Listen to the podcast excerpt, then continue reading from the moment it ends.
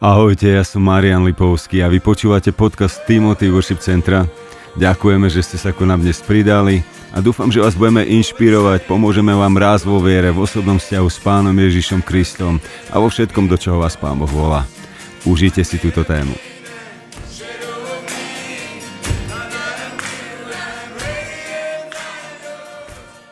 Tak, kto ma nepoznáte, tak som Milica Kryžanová, som z Bratislavy a moja dnešná téma bude chvála a modlitba v nebi a na zemi. Minule sme si hovorili o tom, ako uh, otec chystá synovi nevestu, chystá mu svadbu a uh, a to vyjadruje, aký, prečo nás Boh stvoril, že nás stvoril pre, pre intimitu a partnerstvo, že budeme jeho nevestou. A, tento príbeh o tom, ako tvorí nevestu, sa tiahne celou Bibliou, začína v záhrade rozkoše, teda záhrada Eden. A, tu Boh chodí v intimite s človekom a človek v intimite s Bohom a, a sú navzájom v partnerstve. Dostáva Adam úlohu, aby strážil záhradu a ju obrábal a toto slovo strážiť a obrábať alebo strážiť a chrániť tú záhradu je použité potom aj keď sa opisuje chrám a úloha kňazov tak je použité toto isté slovo a my vieme, že kňazi mali za úlohu modliť sa a chváliť hospodina. A potom vidíme pána Ježiša, ktorý o sebe hovorí, že je chrám a je vlastne tiež kňazom. A vidíme ho, že sa prihovára a že uctieva hospodina. A potom čítame o cirkvi, že je chrám, že, že sme živé kamene a že sme povolaní sa modliť a ho uctievať. A na konci Malachiaž 1.11, to vám chcem dať do pozornosti, si môžete dať červeným, zaramovať s vykričníkom Malachiaž 1.11, nám hovorí o tom, že raz bude celá zem na každom mieste bude stúpať uh, kadivo uh, modlitby a na každom mieste sa mu bude obetovať uh, chvála. Takže toto je vízia, ktorú Boh má s nami a s touto zemou, aby na každom mieste bola vzdávaná chvála. A tak ako keď sa Pán Ježiš narodil a spievali anieli, spievalo nebo, tak keď príde druhýkrát, bude spievať celá zem a bude ho vítať. Predtým, než Pán Ježiš príde, tak hovorí Boh, že vybuduje Dávidov stánok. Teda hovorili sme si, že je to miesto nepretržitej chvály a modlitby, ktoré otvoril král Dávid. A bližšie si o ňom povieme neskôr. Ale tento Dávidov stánok je takým esenciálnym prvkom na zjednotenie neba so zemou. Hej. Je to vlastne uh, miesto, kde sa nebo prelína so zemou. Tak ako sa prelínalo v záhrade, prelínalo sa v chráme, v svetini svetých, prelína sa v nás, lebo sme tiež chrámom a prelína sa v Dávidovom stánku. Amos Tuto máme také teda tie tri kľúčové verše, takže Amos 9.11 hovorí Toho dňa postavím padlý stán Dávidov a ohradím ich, teda môj ľud, e, aj tie trhliny, postavím jeho zboreniny, vybudujem ho ako za dní minulého veku, aby dedične vládli ostatkom Edoma a všetkými národmi, nad ktorými bolo vzývané moje meno, hovorí hospodin, ktorý to účiní. Tento verš je potom citovaný v skutkoch 15. kapitole v 16. a 17. verši, kde je napísané a s tým sa zrovnávajú slova prorokov, ako je napísané. Potom sa navrátim a zase vystavím padlý stan Dávidov, jeho zboreniny, znova vybudujem a postavím ho rovno, aby pozostali z ľudí vyhľadali pána i všetky národy, nad ktorými bolo vzývané moje meno, hovorí pán, ktorý činí toto všetko. A tu vidíme, ako je prepojený Davidov stánok s prebudením. Tu je povedané, že vystavím padlý stán Davidov, teda obnovím to miesto chvály, nepretržitej chvály a nepretržitej modlitby na zemi, aby vyhľadali pána. aby pozostali z ľudu vyhľadali pána i všetky národy. Pretože v Dávidovom stánku eh, hľadíme na hospodinovú krásu, na Božiu krásu a potom nemôžeme o nej mlčať. Preto modlitba a chvála je prepojená s prebudením. Preto je Davidov, Davidov stánok prepojený s prebudením. No a dnes dnes teda sa pozrieme na modlitbu a chválu, ako vyzerá v, na, v nebi a na zemi. Ale predtým mám jednu takú kľúčovú otázku, že, že o čom je evanelium? Ako? Je to radosná zväzť, áno, to je preklad. A o čom je tá radosná zväzť? O víťazstve kráľa. Dobre, ešte nejaká myšlienka? No, ja som vždy, e, keď som počula evanelium, tak vždycky to pre mňa bolo, že evanelium je, že Pán Ježiš za mňa zomrel, sú mi odpustené hriechy a ja môžem ísť do neba, nemusím, nemusím ísť do pekla, nemusím zahynúť. A potom neskôr som objavila, že to má ďaleko širší rozmer. A Evangelium je evanelium kráľovstva. To, ho, to znamená, že hovorí o kráľovi, ktorý je pravý človek z mesa a kosti. Hej? Pán Ježiš po uh, svojom zmrtvých staní zjedol rybu a uh, Tomáš sa ho mohol dotknúť. Teda nie je to nejaký duch, ale je to človek z mesa a kostí. A tento človek z mesa a kosti je zároveň pravý Boh a sedí na tróne. Viete si to predstaviť, že človek z mesa a kostí sedí na tróne. A, a je to pravý človek a pravý Boh a sedí v reálnom nebi, na reálnom tróne a raz mu budú patriť všetky kráľovstva zeme. Slovensko, Česká republika, Británia, Amerika, Rusko, je napísané, že všetky kráľovstvá mu budú patriť. Je to napísané v zjavení 11.15. Takže evanilium je evanilium o kráľovi, o kráľovstve. A v zjavení 11.15 je napísané Siedmy aniel zatrúbil a postali veľké hlasy na nebi, ktoré hovorili kráľovstva sveta stali sa kráľovstvami nášho pána a jeho Krista, teda pomazaného. A bude kráľovať na veky vekov. Raz príde ten deň, raz príde ten deň. To je tá dobrá správa, že kráľ bude kráľovať, on už teraz kráľuje na celej zemi, ale bude to viditeľné na celej zemi navždy. Daniel 7 hovorí v 13. a 14. verši a 27. nebudem to čítať celé, ale je tam napísané, že jemu bolo dané pánstvo i sláva i kráľovstvo a slúžili mu všetky národy, ľudia a jazyky. A to je úžasný deň. A to je skvelý deň. A potom neskôr v tom 27. verši je napísané, že toto kráľovstvo bude dané ľudu svetých. Daniel 7, 27. Takže dneska môžeš vládnuť miliónom ľudí na Instagrame alebo môžeš jedného dňa vládnuť nad národmi toto je boj viery, že nastavím svoju myseľ eh, na to, že možno teraz vyzerám ako blázon, ale čo budem vo väčšnosti. Takže evanelium je evanelium kráľovstva, ktoré prichádza a ktoré raz zaujme a bude nad všetky kráľovstva. A druhý taký bod, a to sú tie tri verše pod tým, je, že evanelium kráľovstva je o kráse pána Ježiša. Je o kráse pána Ježiša. Hovorí nám to 2. Korinským 4.4. Boh, to, boh tohto sveta zatemnil mysel, teda iný preklad oslepil zmysly neveriacich, aby sa im nerozsvietilo svetlo Evanielia o sláve Kristovej. Evangelium nie je len o tom, že Pán Ježiš prišiel, zomrel za mňa, aby mi odpustil hriechy, aby som sa ja dostala do neba.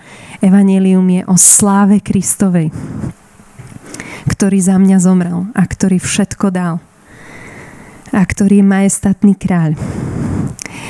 Izajaš 24, 14 a 16 hovorí, pre velebnosť hospodinovú jasať budú. Od najvzdialenejšieho kraja zeme čujeme piesne o kráse spravodlivého. piesne o kráse spravodlivého. Budeme spievať, že náš milý je nad všetkých milých. A hovorí nám to aj pieseň piesní 5.9. Keď prichádzajú céry Jeruzalemské a pýtajú sa tej nevesty, že videli ju, že prešla ťažkým obdobím, že e, prešla ťažkými skúškami a predsa vytrvala, predsa zostala v tom ho milovať. A pýtajú sa jej potom v úžase, chcú vedieť, že čo je tá príčina, že zostala verná. A hovoria, čo má tvoj milý nad iného milého, ty najkrajšia medzi ženami. Raz príde ten deň, kedy církev bude tak milovať Pána Ježiša, že, že sa ľudia okolo budú pýtať, čo? Čo má ten tvoj milý? Že ho tak miluješ toto Pán Ježiš urobí s našimi srdciami, že tak ho budeme vedieť milovať. Takže to bol môj úvod. A teraz uh, sa pozrieme na to, ako vyzerá chvála a modlitba v nebi a na zemi. Ak teda Dávidov stánok, ak nepretržitá chvála a modlitba je, je spôsob, akým Boh vykonáva vládu na nebi a na zemi, tak, uh, tak je logické, že sa pýtame, teda ako vyzerá tá chvála a modlitba v nebi, aby sme sa mohli učiť a aby sme to mohli tak urobiť na zemi. Lebo my sa modlíme, páne, buď tvoja vôľa ako v nebi, tak i na zemi. Hej? Chceme tú chválu a modlitbu robiť tak ako, v ne, tak ako v nebi, tak aj na zemi. Takže chvála Chvála v mojom ponímaní niekedy v 90. rokoch bolo zaspievať pieseň. No, pochádzam z tradičnej cirkvi a pre mňa chvála bola zaspievať pieseň. Potom neskôr som si myslela, že chvála je zodvihnúť ruky, že keď už viem zodvihnúť ruky, tak už viem chváliť. A potom som pochopila, že chvála nie je ani pocit, ku ktorému sa snažím dopracovať nejakou, nejakým správnym nasadením alebo správnym osvetlením alebo správnymi tónmi alebo so správnou kapelou v správnej atmosfére. Ale že chvála je odpovedou na to, na čo sa pozerám. Ak by ste si nič nezobrali z tohto semináru, tak aspoň túto jednu vec, že chvála je odpovedou, je vždy odpovedou Chvála nezačína v nás primárne, neviem, ako to mám inak vyjadriť. Chvála je, že odpovedám na niečo. A teraz na čo? Je to princíp z neba. Je to princíp z neba. A Pán Ježiš nám hovorí tento princíp napríklad v Jánovi 15.9. Ako mňa miloval Otec, tak som i ja vás miloval. Zostaňte v mojej láske. A tu vidíte ten istý princíp. Keď uh, dieťa Poznáte to, že keď rodičia sa v kuchyni objímali a proste vy ako malé deti, 3, 4, 5 ročné, ste to z druhej izby uh, započuli, že, že sa objímajú a že si niečo pekné hovoria alebo sa, alebo sa poboskali alebo niečo, že, že pamätáte si ten pocit, teda aspoň ja, že som vždy dobehla, že som chcela byť toho súčasťou, že som to chcela vidieť, uh, tú ich lásku, že som sa chcela tým sítiť. A takisto aj tuto pán Ježiš hovorí, že ako mňa miloval otec, že študujte, ako otec miluje mňa. Študujte, ako Boh miluje Boha. Prvý krok. Hej? Keď ho chceme chváliť, Pozerajte sa na, pozerajme sa na to, ako otec miluje pána Ježiša. Je to úžasné. Keď to začnete hľadať v Biblii a si to vypisovať, zostanete v úžase. A potom je tam druhý krok. Tak som i ja vás miloval. Študujme, ako pán Ježiš nás miloval. Druhý krok. A potom je ten tretí krok. Zostaňte v tom. Zostaňte v tom. Rozmýšľajte o tom. Zostávajte v tom, že rovnakou láskou ako Otec miluje mňa a ja vás milujem. Z, motiváciou teda nevesty ku chvále je úžas nad jeho láskou. Je ten väčší príbeh, ako o nás bojuje. Je jeho slovo, ktoré nám Pán Ježiš hovorí. Čiže ak ho nevieš milovať, ak ho nevieš uctievať, ak je tvoje srdce studené Zahlaď sa na neho. Zahlaď sa na neho, na jeho krásu. Otvor si, otvor si slovo a hľadaj aký je krásny. Hľadaj, keď ho nevieš milovať, hľadaj, ako ťa miluje. A potom prepukneš chválu a tvoje srdce znova záhorí. Toto je princíp z neba. Chvála je odpoveďou na to, na čo sa pozeráme. A hovorí nám to aj Žalm 27.4. Dávid hovorí, jedno si žiadam od hospodina, iba to budem hľadať, aby som mohol bývať v dome hospodinovom po všetky dní svojho života, aby som hľadil na krásu hospodinovu a spytoval v jeho chráme. Dávid bol kráľ určite mal na starosti, určite musel myslieť na ekonomiku, musel myslieť na, na, na to, ako sa ochrániť pred nepriateľmi, ktorí by mohli vojsť a bojovať s ním do jeho krajiny. Ale on tu hovorí jednu vec. Ja túžim hľadieť na krásu hospodinovú. A na zámerne som použila rohačkou preklad, že spytoval v jeho chráme. Je to menej zrozumiteľné, ale je to presný preklad. A to spytovať znamená poriadne orať, obdivovať, starať sa, zvažovať, skúmať, vyhľadávať, rozímať. Čiže chcem hľadieť, hospodine, na tvoju krásu a pôjdem krok po kroku, ako oráč orie, ale, ale budem hľadieť a budem, budem ťa obdivovať, budem skúmať, aký si krásny. A čo videl, keď ho skúmal? Ako vyzerá chvála v nebi? Izajáš v 6. kapitole prvých troch veršoch nám hovorí, že okolo trónu stoja serafy a každý teda mal šesť krídel a volali jeden druhému Svetý, svetý, svetý je hospodin mocnosti, plná je všetka zem jeho slávy. Takže tu vidíme chválu v nebi. Vidíme, že volali jeden druhému. Takže skúsme si to vyskúšať, dobre? Ja poviem svetý a vy mi odpoviete svetý, dobre? Svetý. Svetý. Svetý. Je hospodin zástupov. Dobre, takže volali jeden druhému. Zjavenie 4, 6 e, až 11. A prostred trónu a vôkol trónu štyri živé bytosti plné oči spredu i zozadu. A prvá živá bytosť bola podobná levovi, druhá živá bytosť bola podobná telaťu, tretia živá bytosť mala tvár ako človek, štvrtá živá bytosť bola podobná letiacemu orlovi. Štyri živé bytosti, každá jedna z nich mala po šiestich krídlach okolo a znútra boli plné oči. A nemajú odpočinku ani vodne, ani v noci a hovoria Svetý, svetý, svetý, Pán Boh Všemohúci, ktorý bol, ktorý je a ktorý príde. A keď dajú štyri a dajú živé bytosti sediacemu na tróne, živému na veky vekov, slávu a česť a vďaku, padnú 24 starci pred sediacim na tróne a budú sa klaňať živému na veky vekov a hodia svoje koruny pred trónom hovoriac. Hoden si, Pane náš a Bože, vziať slávu, česť a moc, lebo Ty si stvoril všetky veci a pre Tvoju vôľu sú a boli stvorené. Takže čo vidíme? Nebi vidíme princíp hľadenia. Bytosti, ktoré sú najbližšie k trónu, sú plné oči. A tie oči majú na to, lebo ich služba je hľadieť.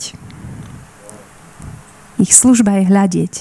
A oni hľadia a potom tu vidíme jednu úžasnú vec. A sú premieňaní na Boží obraz. Zjavujú Boha. Ako ho zjavujú? Zjavujú ho ako leva, ktorý je kráľ.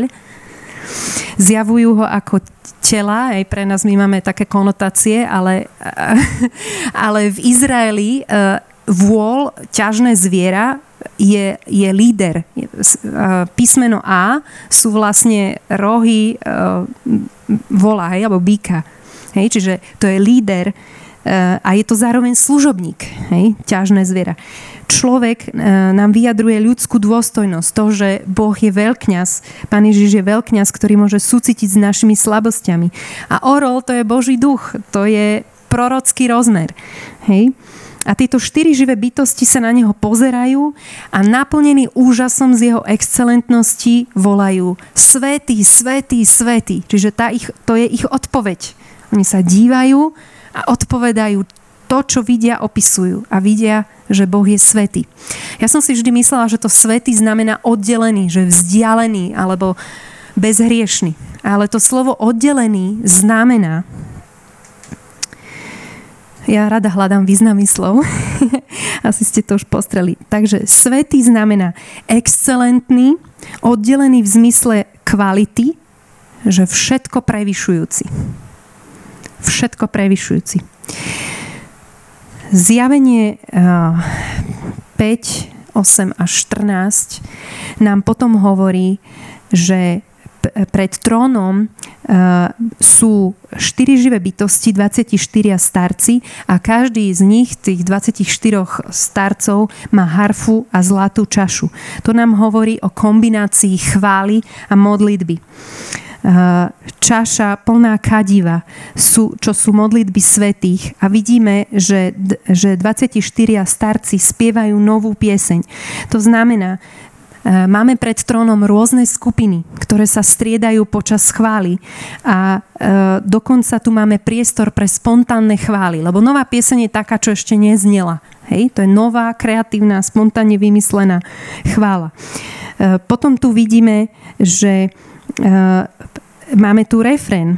V 13. verši e, je napísané a každé stvorenie, ktoré je na nebi a na zemi a pod zemou, ano, potom hovoria niečo alebo spievajú. Čiže sú tu rôzne bytosti, niečo spievajú sami ako skupina, ale potom spievajú všetci niečo alebo hovoria niečo. Čiže je tu nejaký refren.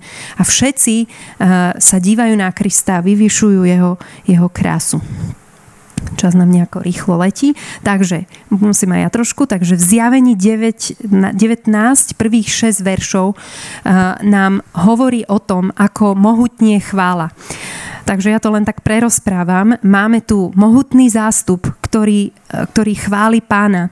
A 24 starci z toho zostávajú v úžase a pridávajú sa k tej chvále. A potom z trónu vychádza hlas, ktorý hovorí, že chválte nášho Boha. Ja som presvedčená o tom, že to hovorí pán Ježiš, hovorí, že chválte nášho, chválte Otca. A výsledkom je, že celý, celé to zhromaždenie, ktoré chváli hospodina, má hlas ako hromy, ako ako zvuk mnohých vôd. A toto je hlas, ktorý takto znie Boží hlas. Je napísané, že, že Boh hrmí vo svojej velebnosti v Jobovi a eh, to chcem tým povedať, že vlastne celé to zhromaždenie, ako sa strieda každá tá skupina eh, postupne, tak výsledkom je tak mohutná chvála, že, že to, to zhromaždenie má hlas, ako má Boh sám. Teda stojí v takej jednote s ním.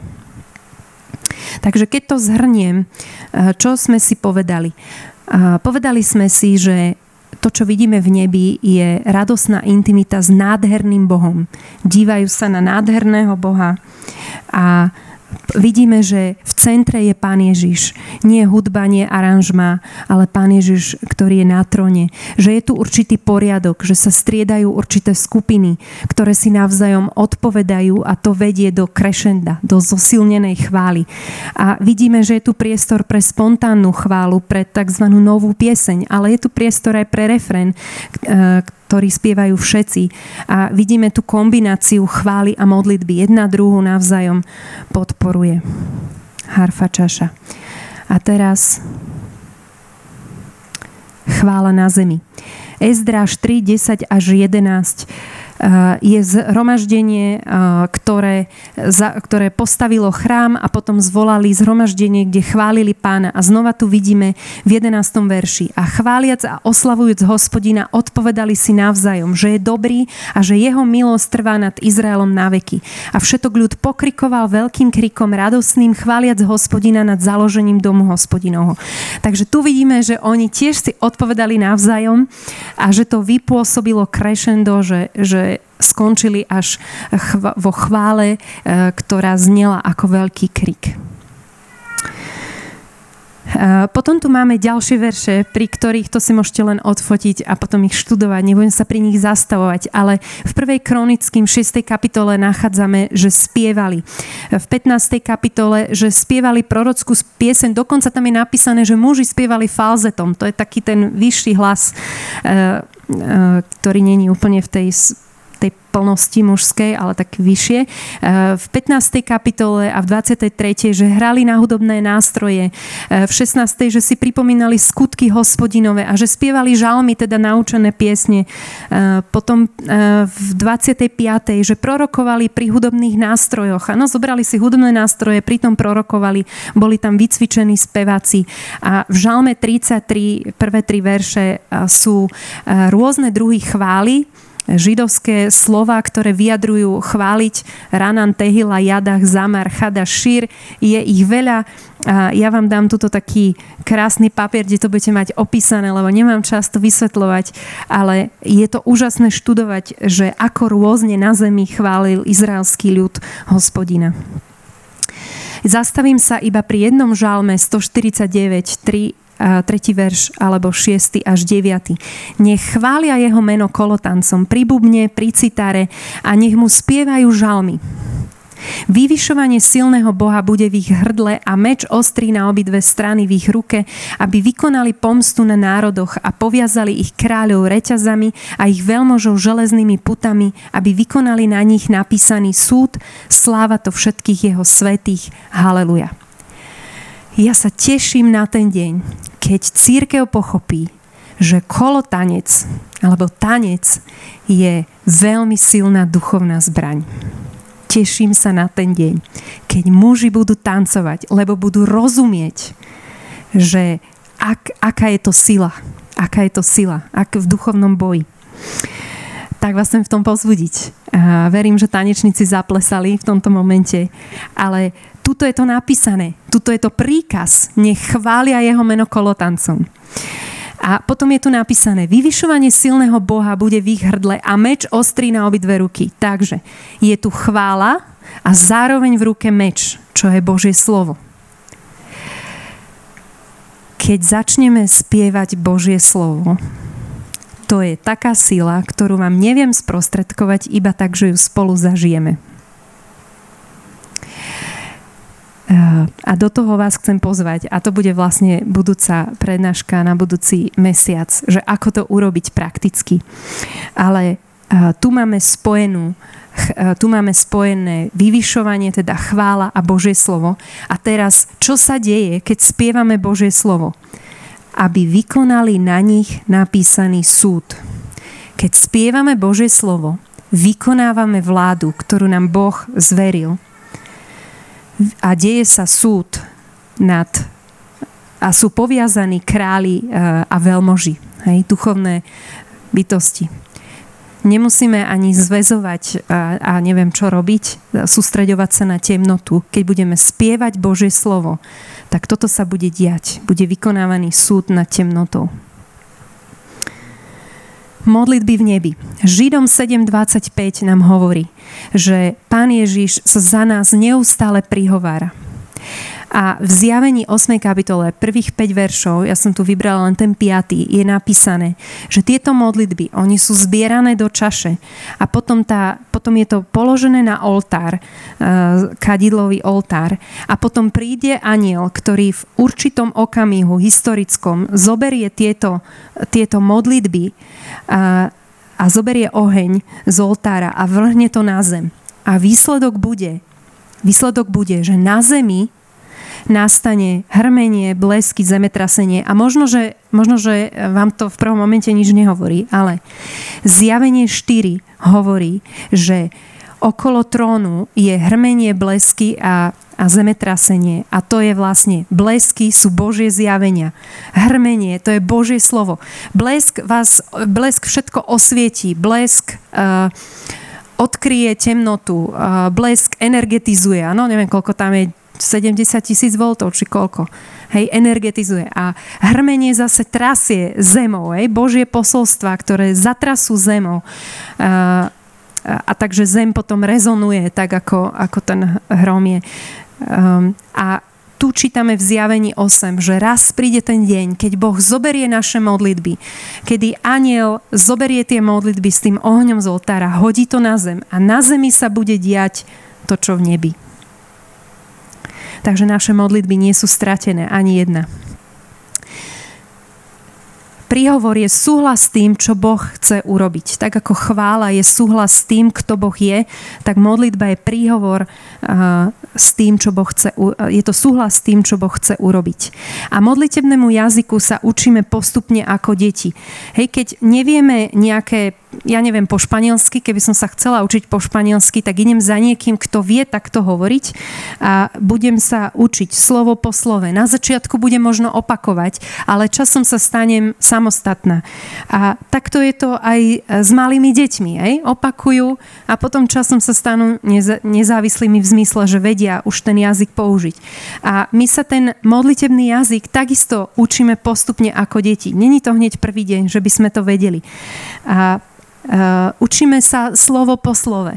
A tak som vám pripravila uh, vlastne tiež dostanete taký druhý papierik, že kľúčové modlitby, ktoré sú v novej, novej zmluve. A keď sa človek začne modliť tieto modlitby a potom uh, svojimi slovami používať hej, tie, tie modlitby, ktoré tu sú, tak to je taký odrazový mostík. A odrazový mostík, že sa naučí modliť. Takže ak, ak sa nevieš modliť, otvor si slovo a pozri sa, ako sa tam ľudia modlia a naučíš sa. A keď sa modlíme s Božím slovom, tak tam máme tých 5 veršov, že čo všetko sa deje. Takže Božie slovo je vdýchnuté Božím duchom. Je to Boží dých. Keď sa modlíme modlitby v Božom slove, tak uh, sú to garantované modlitby. Je to jeho vôľa, je to jeho dých.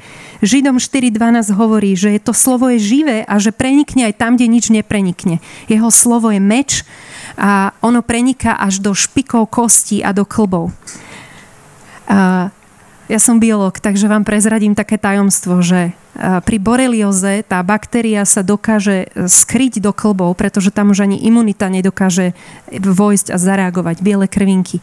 A Božie slovo preniká tam, do tých klbov, tam, kde už nemáme my schopnosť sa chrániť.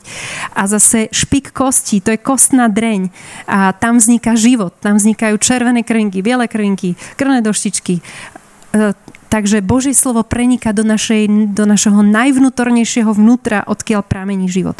Izajáš 55 hovorí, že Božie slovo vykoná to, na čo bolo poslané. Keď sa modlíte tieto modlitby z Božieho slova, to slovo vykoná eh, to, na čo ho Boh poslal. Matúš 13.23 hovorí, že Božie slovo je semeno. Semeno má v sebe život, má moc tvoriť nový život. Efeským 4.26 hovorí, že Božie slovo nás umie, že Pán Ježiš nás umie svojim slovom. A to je moje svedectvo. Keď som sa začala modliť tieto modlitby, zistila som, že som umývaná. Lukáš 24.32 hovorí, že Božie slovo zapaluje srdce. Keď sa budeme modliť tieto modlitby, a bude to zapalovať naše srdce. OK, a teraz si dáme takú malú aktivitku. Takže ja tuto poprosím uh, tie, týchto šesť šarmantných asistentiek, aby uh, pomohli rozdať uh, tieto modlitby a skúste urobiť také dvojice. Ďakujem, ďakujem. A môžete aj tieto druhé, potom po jednom každému, jedna strana, dve strany každému, hej? Dva papiere. A tá otázka bude,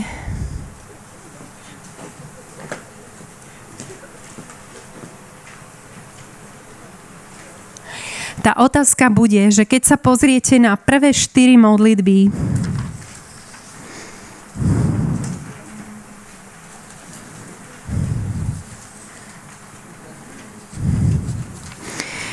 keď sa pozriete na tie prvé štyri modlitby, tak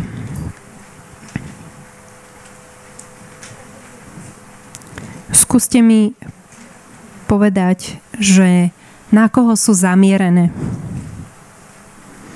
Komu sú adresované tie modlitby?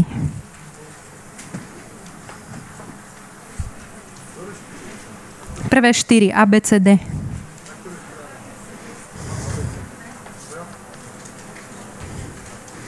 Takže prvé štyri modlitby ABCD. Skúste mi povedať, na koho sú zamierené. Kto je oslovený? To je ľahká, to je ľahká otázka. No. Nie, sme tuto, že kľúčové apoštolské modlitby, ABCD. Koho Pavol oslovuje?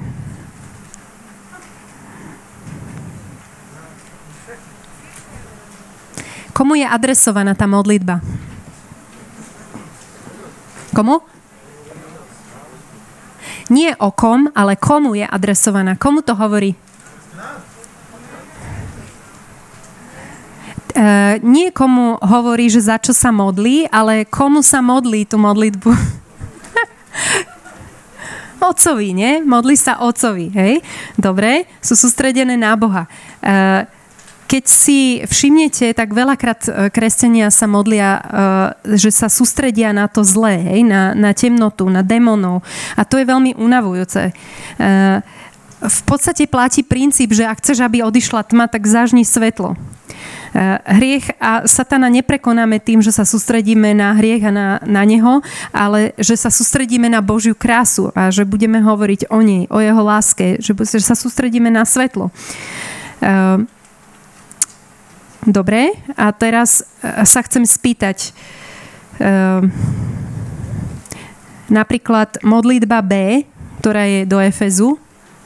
V Efeze mali problém s prvou láskou. To čítame zo zjavenia.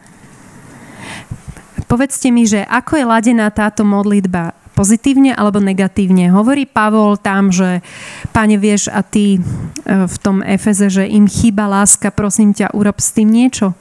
Ho- hovorí im v tej modlitbe, že niečo im chýba tomu Efezu? Keď čítate tú modlitbu B.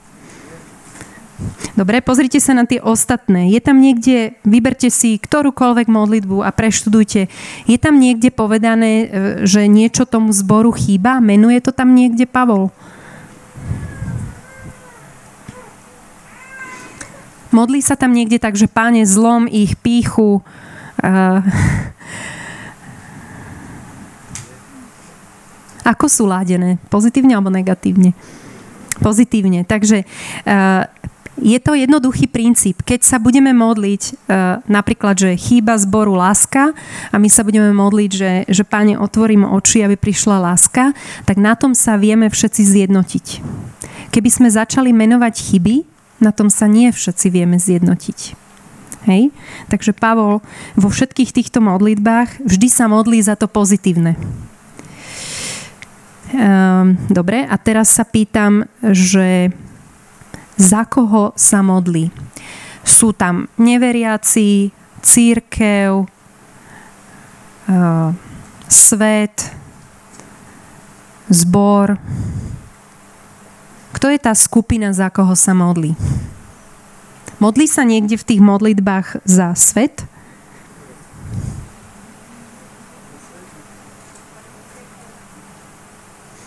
V prvej modlitbe sa modlí za církev, v druhej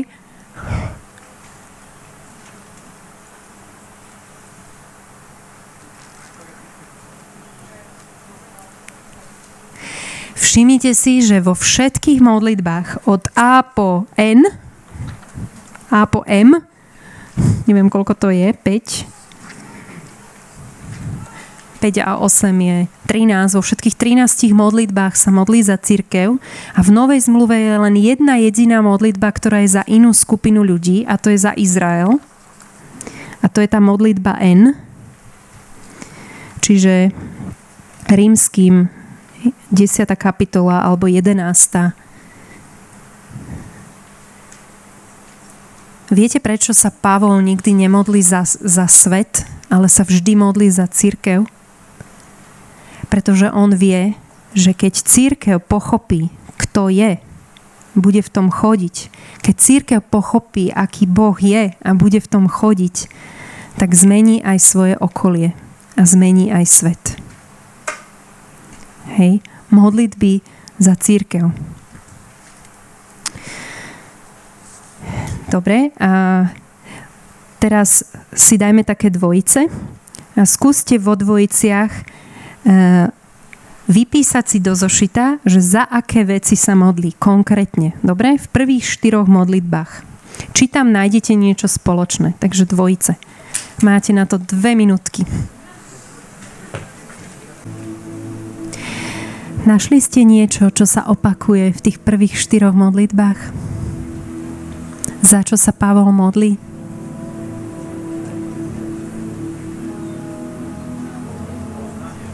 za to, aby poznali Boha. A to je zase princíp hľadenia. Keď ho uvidíme, aký je, budeme ho milovať a budeme ho chváliť. OK, a ja vás chcem na záver ešte pozbudiť týmto úžasným veršom, ktorý počúvali Židia. Židia, Boží ľud, ktorý sa nestýkal s pohanom, s pohanmi. A oni počuli, že Izajaž im hovorí, že Boh privedie cudzincov, teda nás. My sme naplnením tohto slova že Boh privedie cudzincov, čo sa pripoja k hospodinovi, aby mu slúžili a milovali jeho meno, aby sa stali jeho služobníkmi. Všetkých, ktorí chránia sviatočný deň pred znesvetením a držia sa pevne mojej zmluvy. Zavediem na svoj svetý vrch a poteším ich, poteším ich vo svojom dome modlitby. A ich zápaly a zábytky, teda chvála, budú obľúbené na mojom oltári lebo môj dom sa bude volať domom modlitby pre všetky národy. Církev, sme domom modlitby a chvály.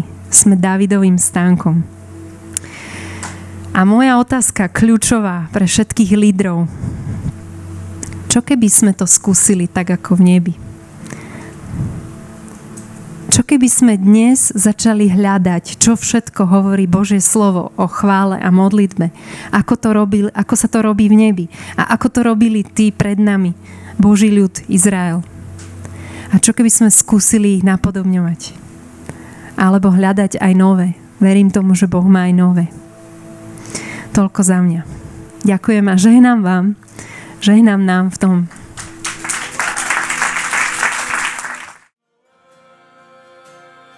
Ďakujeme, že ste počúvali podcast Timothy Worship Centra.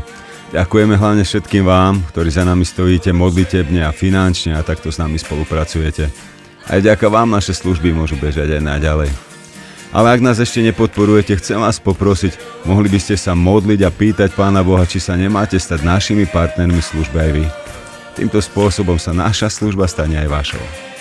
Možno ste boli počas mnohých rokov nejakým spôsobom požehnaní cez službu a piesne Timothy Kapely, cez Transformation Tour, TVC školu, live streamy na našom YouTube a cez iné naše služby. A tak vaša pravidelná alebo príležitostná finančná podpora pomôže zase nám pokračovať v službe ďalej. A nezabudnite, žiadny dar nie je príliš malý. Ak sa vám naše podcasty páčili, môžete sa prihlásiť na odber, môžete to zdieľať so svojimi priateľmi na sociálnych sieťach alebo pre viac informácií navštívte našu stránku tvc.sk. Tam tiež nájdete možnosť dostať sa ku CD kapely Timothy, knihám a iným materiálom, ktoré sme vydali. Podporiť nás môžete aj priamo cez náš QR kód alebo na našej web stránke cez náš bankový účet. Ďakujeme, že ste s nami a buďte požehnaní.